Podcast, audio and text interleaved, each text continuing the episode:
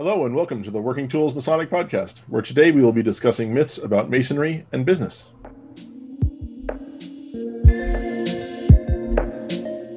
Ladies and gentlemen, brethren all, welcome to the Working Tools Podcast, a casual conversation around Freemasonry. First, it's important to note that our thoughts and opinions are our own and do not reflect those of our Grand Lodge or respective craft or concordant bodies. Please connect with us and ask questions via our website at theworkingtoolspodcast.com.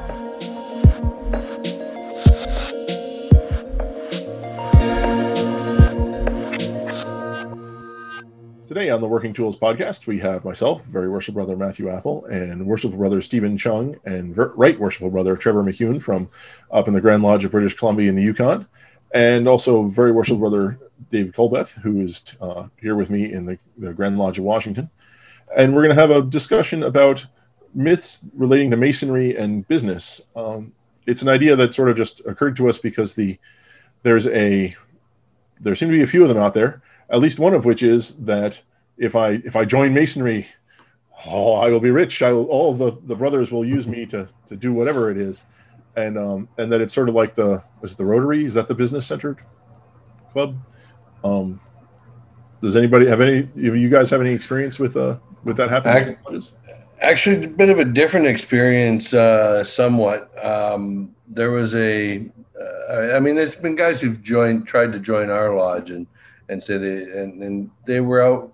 Uh, they're very direct with the purpose of, you know, they're improving their business connections. And I told them, well, you know, that's kind of really the not the right reason to be joining, and consequently, they never joined.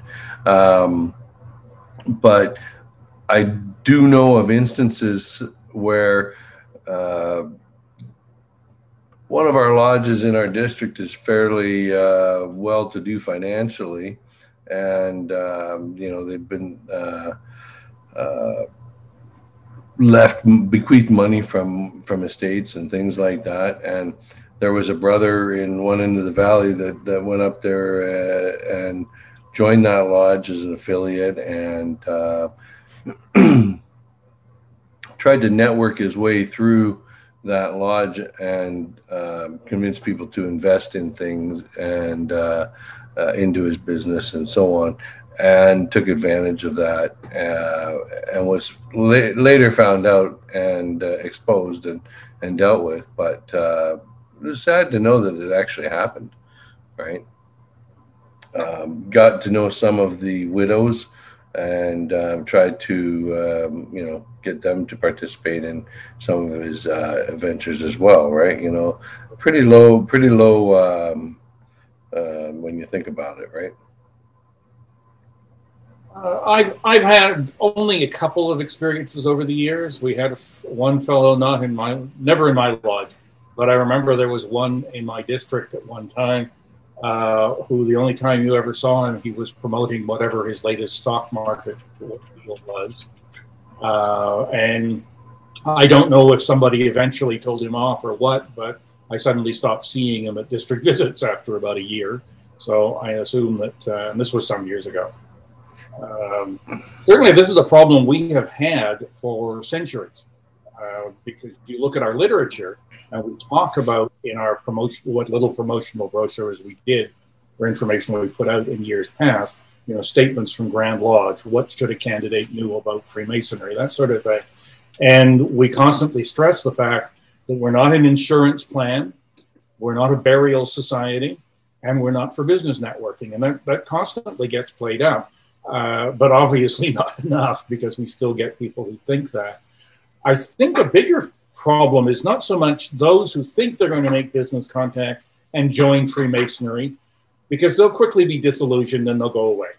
Mm-hmm. Uh, but it's the fact that the general public seems to feel that we do that. Uh, I was told once that w- British Columbia is, is uh, mostly made up of resource towns, mining towns, fishing towns, mills, whatever, logging mills, whatever uh, some town up north. I do, do not recall which one, but I was told by a non Mason who didn't know that I was a Mason at the time that in that town you didn't get promoted in the mill or you didn't get a bank loan or you know you couldn't do anything unless you were a mason didn't get the promotion unless you were a mason you didn't get a job unless you were a mason and this would have been in the 40s and 50s so there's an off chance actually that there was some preferential treatment going on small town people like to help out their friends well you know to, to, to speak just to that exactly, um, you know, I had an experience where my uncle, who was from Alberta and worked up north in the rigs uh, as a welder uh, his entire life, right?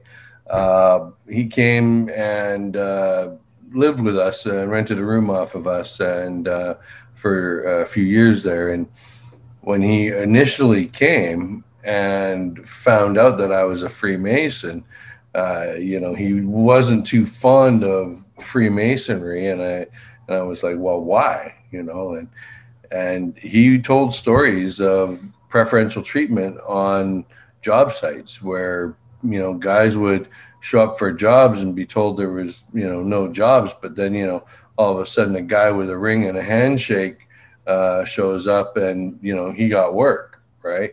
right after the other guys got turned away, like within the same day, you know, and uh, um, you know, so I, I had to. Um, it took a while for me for for me to convince him that you know it wasn't really, um, you know, it's not supposed to be. Uh, where we treat people differently, right? But I can understand, you know, that it's a brotherhood and somebody trying to help another brother out, right? He still, after years, you know, he warmed up to some of my friends that were brothers and whatnot, but still kept that opinion about Freemasonry. Did he know uh, for a fact, though, that the fellow doing the hiring was, in truth, a Mason? Yeah. Well, it, and it was, and it was, you know, it, he said he often observed you know, a, a handshake and, you know, uh, you know, uh, he observed the rings as well, but, you know, he observed that himself and he, he thought, wow, okay. So the problem then is not so much public perception, is how we ourselves are behaving. We're not following. Yes. Yeah. Yes. It's, and it's interesting. I've, I've, so while on one hand, I think that's bad that we are we are behaving that way. You know, on the other hand, when I have uh, had a couple of real estate things happen in my life. And there's a guy who's a good friend of mine. Sorry, David. Is a guy who's a good friend of mine up here who's a brother and a real estate agent. And whenever I have a question or, or any real thing real estate related, he's the guy I turn to. And I find myself, you know, like it's not like I'm excluding other real estate agents deliberately, but he's the one I know and I like, and we have a rapport. And so, is that what's the there's a there's a but, line there somewhere, but I can't. It's hard to put my finger exactly. But see, that one's a little bit different because you know him, you have a rapport, right? What my uncle was saying was strangers coming onto the job site, you know, flashing their ring and getting given a handshake, and uh, and they're getting the job over somebody else that was just told no, there was no work, right? So that's a, it's a little bit different, right? And, and you know, um, but it does make you think of you know what what was really portrayed in years gone by. So, and I think some of our members were taught in lodge to take care of each other. Uh, mm-hmm. without re- recognizing that that was supposed to be a lesson they were to take out to the general public. Sure, you're going to go to a real estate like uh, a real estate agent who you know. Uh, he's either gone to the same school, goes to the same church, belongs to the same lodge as your next door neighbor. you know, kids are in play school together. Networking. And so just because you've met someone through Freemasonry doesn't mean that you're going to take in your business. But It also means that you are not going to take in your business either. Right. And, and, a- and we have a, a, guy in our lodge who's a realtor, and he doesn't come. Uh, he still pays his dues, uh, but uh, he doesn't come to lodge regular, and you know he's often made comment about how he was a member of our lodge. He's been a member of our lodge for so long, so many years, and never has he gotten any business out of it, but you know, he's a member of the Rotary and he gets lots of business out of the Rotary. So he finds that to be very valuable. And so he spends more of his time there. I said, well, you know, if you spent some of your time here and got to know your brothers without a business interest uh, uh in the background, um, you might see some more of those types of things because a guy would rather support a brother he knows and likes and, uh, you know, than a stranger. Well, if you're not here getting to know and uh, and um, be liked by your brethren, and then you know, they're not going to know you to deal with you for business either. And yeah, there's a and there's a point there where, so if I go to a one of the other things is you hear people say, well, you know, he cut you a deal, like you know, you had your roof redone and you got it done for cheap because the, the guy who owns the company is a mason. And if I were if I were in that situation, I would not expect the guy to uh, you know, make me an outrageous deal just because we're, we're both Masons. But I would expect him to observe the tenets of Masonry and conduct himself in a manner that, you know, you hear horror stories of of of uh, of uh, contractors or whoever that you know leave jobs half done and shoddy work and etc. And I would expect a brother not to do that to anyone. Ergo, I would I would trust him with my business before maybe not before another person, but you know, I would I would start with that baseline. Yeah. Well, you know, you're you're trusting that because he's a brother, he's going to do right by you. Period. And right. even and, if I were not a Mason, I would expect him to do right by me. Right. You know, that's the that's the rub. one. That's the rub. It, it, you you expect professionalism and accurate work and on time and on budget work from anybody, whether it's the grocery clerk or whether it's the contractor and so uh, that's what I have a difficulty. I am a real estate broker, and so it is difficult that I when I have a mason I work with, when I'm trying to explain to them, I already give a very high level of care to all of my clients, and of course I still follow the tenets of masonry. So it's uh, for me it's a double a double whammy when I'm working with a mason. It, it's a it's really a no brainer. It shouldn't be a no brainer, but I give that same level of care, high level of care to all my clients. Uh, in, in I want to go into real estate, but the one of the things that prompted me to, to think about this topic too was an article I found why you shouldn't be a Freemason. I don't know if you've ever seen that or not. If you Google why you shouldn't be a Freemason, uh, it's by brother Matt Gallagher out of Braden Lodge, number 168 in Minneapolis, Minnesota. And he has a, a brochure, essentially, a whole, a whole post that he did on you know, if you're looking for business contacts, I'm going to shorten this. If you're looking for business contacts, you should join the Rotary Club. And he gives a link to the Rotary Club. And if you're looking for a place to serve pancakes, you know, there's Wild Masons do do a lot of pancakes. Uh, uh, you join the Lions Club. And really, I'm a member of Lions Club. If you're looking for social, for service, uh, community service is really uh, what that should be, but not just pancakes. And so if you're looking for a social club, you might want to look at the Elks and you know, if you believe Freemasonry is a secret cabal or, a new world order, then you probably want to join this guy with the conspiracy theory, Jesse Ventura. But uh, but it was a, it's a really neat little article that he posted. He's given me rights to reproduce it, and so if you want to, it's it's on. He moved it from his original website on Braden's Lodge to practicalfreemasonry.com. A little plug for his website, practicalfreemasonry.com. I'll, I'll post a link in the show notes about it. But it's a really good article. And if if you want to have something to give to somebody, if somebody's coming, like your friend that's a real estate agent that's not visiting your lodge, you know, maybe maybe they should have this, and maybe it should be included in a six steps packet to give to somebody. And I think we do that in our six steps. One of the twelve questions you ask or fifteen questions you ask is that hey, do you understand that there's no advancement or business gain from this process? Uh, but it might be good. There, I've heard of some lodges if they don't have any leadership experience or any other um, things that they can prove that they, you know, maybe they should go and join Rotary or go and join Lions Club or join Elks, move up in the ranks, get some opportunity to develop themselves as a speaker or as a officer or other areas, then come back to Freemasonry. I, that was interesting. Yeah, it's and so the other side of this coin for for interest in, in between business and masonry also is that there are people who make things for masons. And there are some masons who get really grumpy about the fact that they charge for it or that they charge enough for it that they you know make a profit on on this. You know they're making whatever you know books or, or baseball hats or belt buckles or whatever and they're selling them to masons. And you know, how come you're making? Pro- Masonic place that does. how come you're making a profit on this? You're profiting off of masonry. And I, I, at some point, why would someone bother making a book or a belt buckle or whatever if they're not making some money off of it? You know, it's not just a. If that's your business, that's your business. But, Purpose of being in business is to make a profit. That's that's literally the bottom line. The gray area for me was the approval. Our code, constitutions, and code indicate that you're supposed to get approval from the Grand Master for everything you do that has a square and compass on it.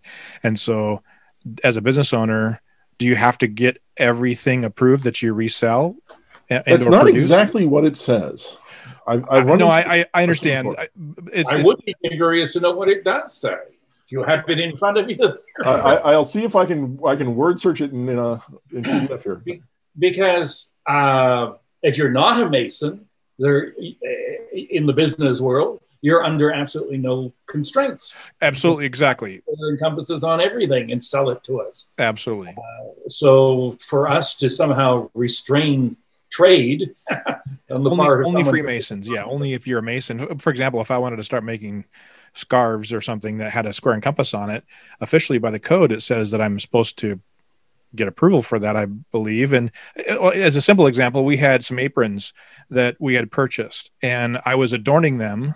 They were just simple white aprons. I was adorning them with a, a white uh, fabric. I have an embroidery machine, and putting a square and compass on the apron. And I was not going to charge anything for them. I was going to give them to lodge. Well, one of our past masters stood and said, "Did you get the grandmaster's approval for that?" And I thought, "Really?" And so I did. I inquired with the grandmaster, and he said, "Well, you have to send me all the the designs and ideas and variations." And I thought, "Well, that could be a couple of different variations." I'm just not going to bother with it. So the whole idea went down the tubes because I didn't want to mess with having to get approval and all that. What I, just putting a simple square and compass on there should have been okay.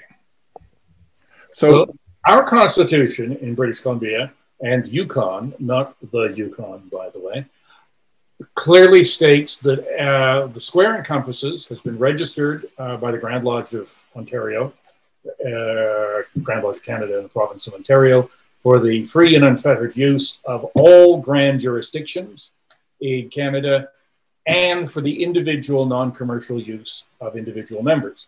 You want to embroider it on your on your sweater or put it on your business card, not your corporate business card, but your personal business card. Constitution in BC allows that. Ah, we need that language. Go, Matt. Sounds like you got it. well, I don't- do. The problem is it's like a page and a half long. Um, it's a yeah, it's a Masonic offense to display the emblem on a place of business or in conjunction with business, in conjunction with private business or insurance or other enterprises, to solicit patronage, uh, to accept employment with solicit any persons violating the provisions of this section, um, permit the printing of Masonic books, journals, or periodicals uh, using the word Mason, um, which are prohibit. Use of which. Oh my goodness. It seems so. Summary. I'm, I'm going to cut this Seems out. My interpretation is, yeah, exactly. It's it's it's several sections long here. My interpretation, having read this before, was that if you're if you're selling T-shirts or whatever, selling embroidered shirts, that you're fine as long as you're not using that as your, you know, patronize me because I'm a Mason kind of thing. But that was my interpretation, and again, it's longer than I have time to read right now. We should be able to, in both our jurisdictions, simplify it down to the fact that we can put it on anything we personally want, but we can't use it to promote our business. If our business is selling Masonic stuff, um, well, don't put it in your own corporate logo. but beyond Right. like there's a there's a roofing company down the street from my house here and they put the little they have a little christian fish on all their trucks and they're they're a, that's their their thing is they're a christian company or whatever and that's fine for them but as a mason no but if you want to if you want to sell trucks that have square and compasses on them i'm not sure where that my analogy broke down there but yeah it's a a little, but it certainly looks like your constitution could do a rewrite on that one. Ours, I, I'm trying to think. Yes, it does say for no commercial use. I can't remember the exact phrasing though. But I know it's only a little tiny section though. We, we get to the point real fast. Um, the problem is if a non-Mason is using it and there's at least three tattoo parlors in the lower mainland that incorporated it into their logo. Uh, and a number of other companies. It was, a, it was a computer company that briefly used it. Uh, a couple of drafting companies, and it's a little harder to tell them that they shouldn't be using, but they're non-masons. So, other than the courts, we really have no recourse. Um, so we, we luckily we, we haven't had to go we haven't we haven't gone under after anyone so far. I hate to think of what it might cost because I'm not even sure at this point, even though we registered it in, in Ontario for Canada, in the states, each state has to reg- uh, has to register it on their own, and I understand that only a little more than half of the states have gotten around to it. Uh, at this point, it would be a whole lot harder to defend our exclusive use in court. Uh, 100 years ago, 150 years ago, we have all kinds of court cases where the judge said, well, that's obviously Freemasons. No, you can't put that on your beer bottle or on your patent medicine. Law isn't necessarily going to allow that anymore. That, that's I don't mean to extend this, but that was a that's a great example. I hadn't forgot about it. One of our lodges, I won't name their name, but they brew beer and they put a square and compass. The the A in their name of their lodge, they had used the, a square and compass symbol as the A, and they were not allowed to continue that. But if it hadn't been a lodge, they probably could have. They weren't selling it. They weren't selling it. It was just for their personal. It was only for their personal consumption. It wasn't for sale. It was just yeah. for. I don't know. Yeah, so it, it, had nothing to do with trademark law. It just had to do with the Constitution. Yeah. But you don't call it the Constitution. What do you call your code? Washington, the code, Washington, Washington Masonic Code. Yeah. Mm-hmm.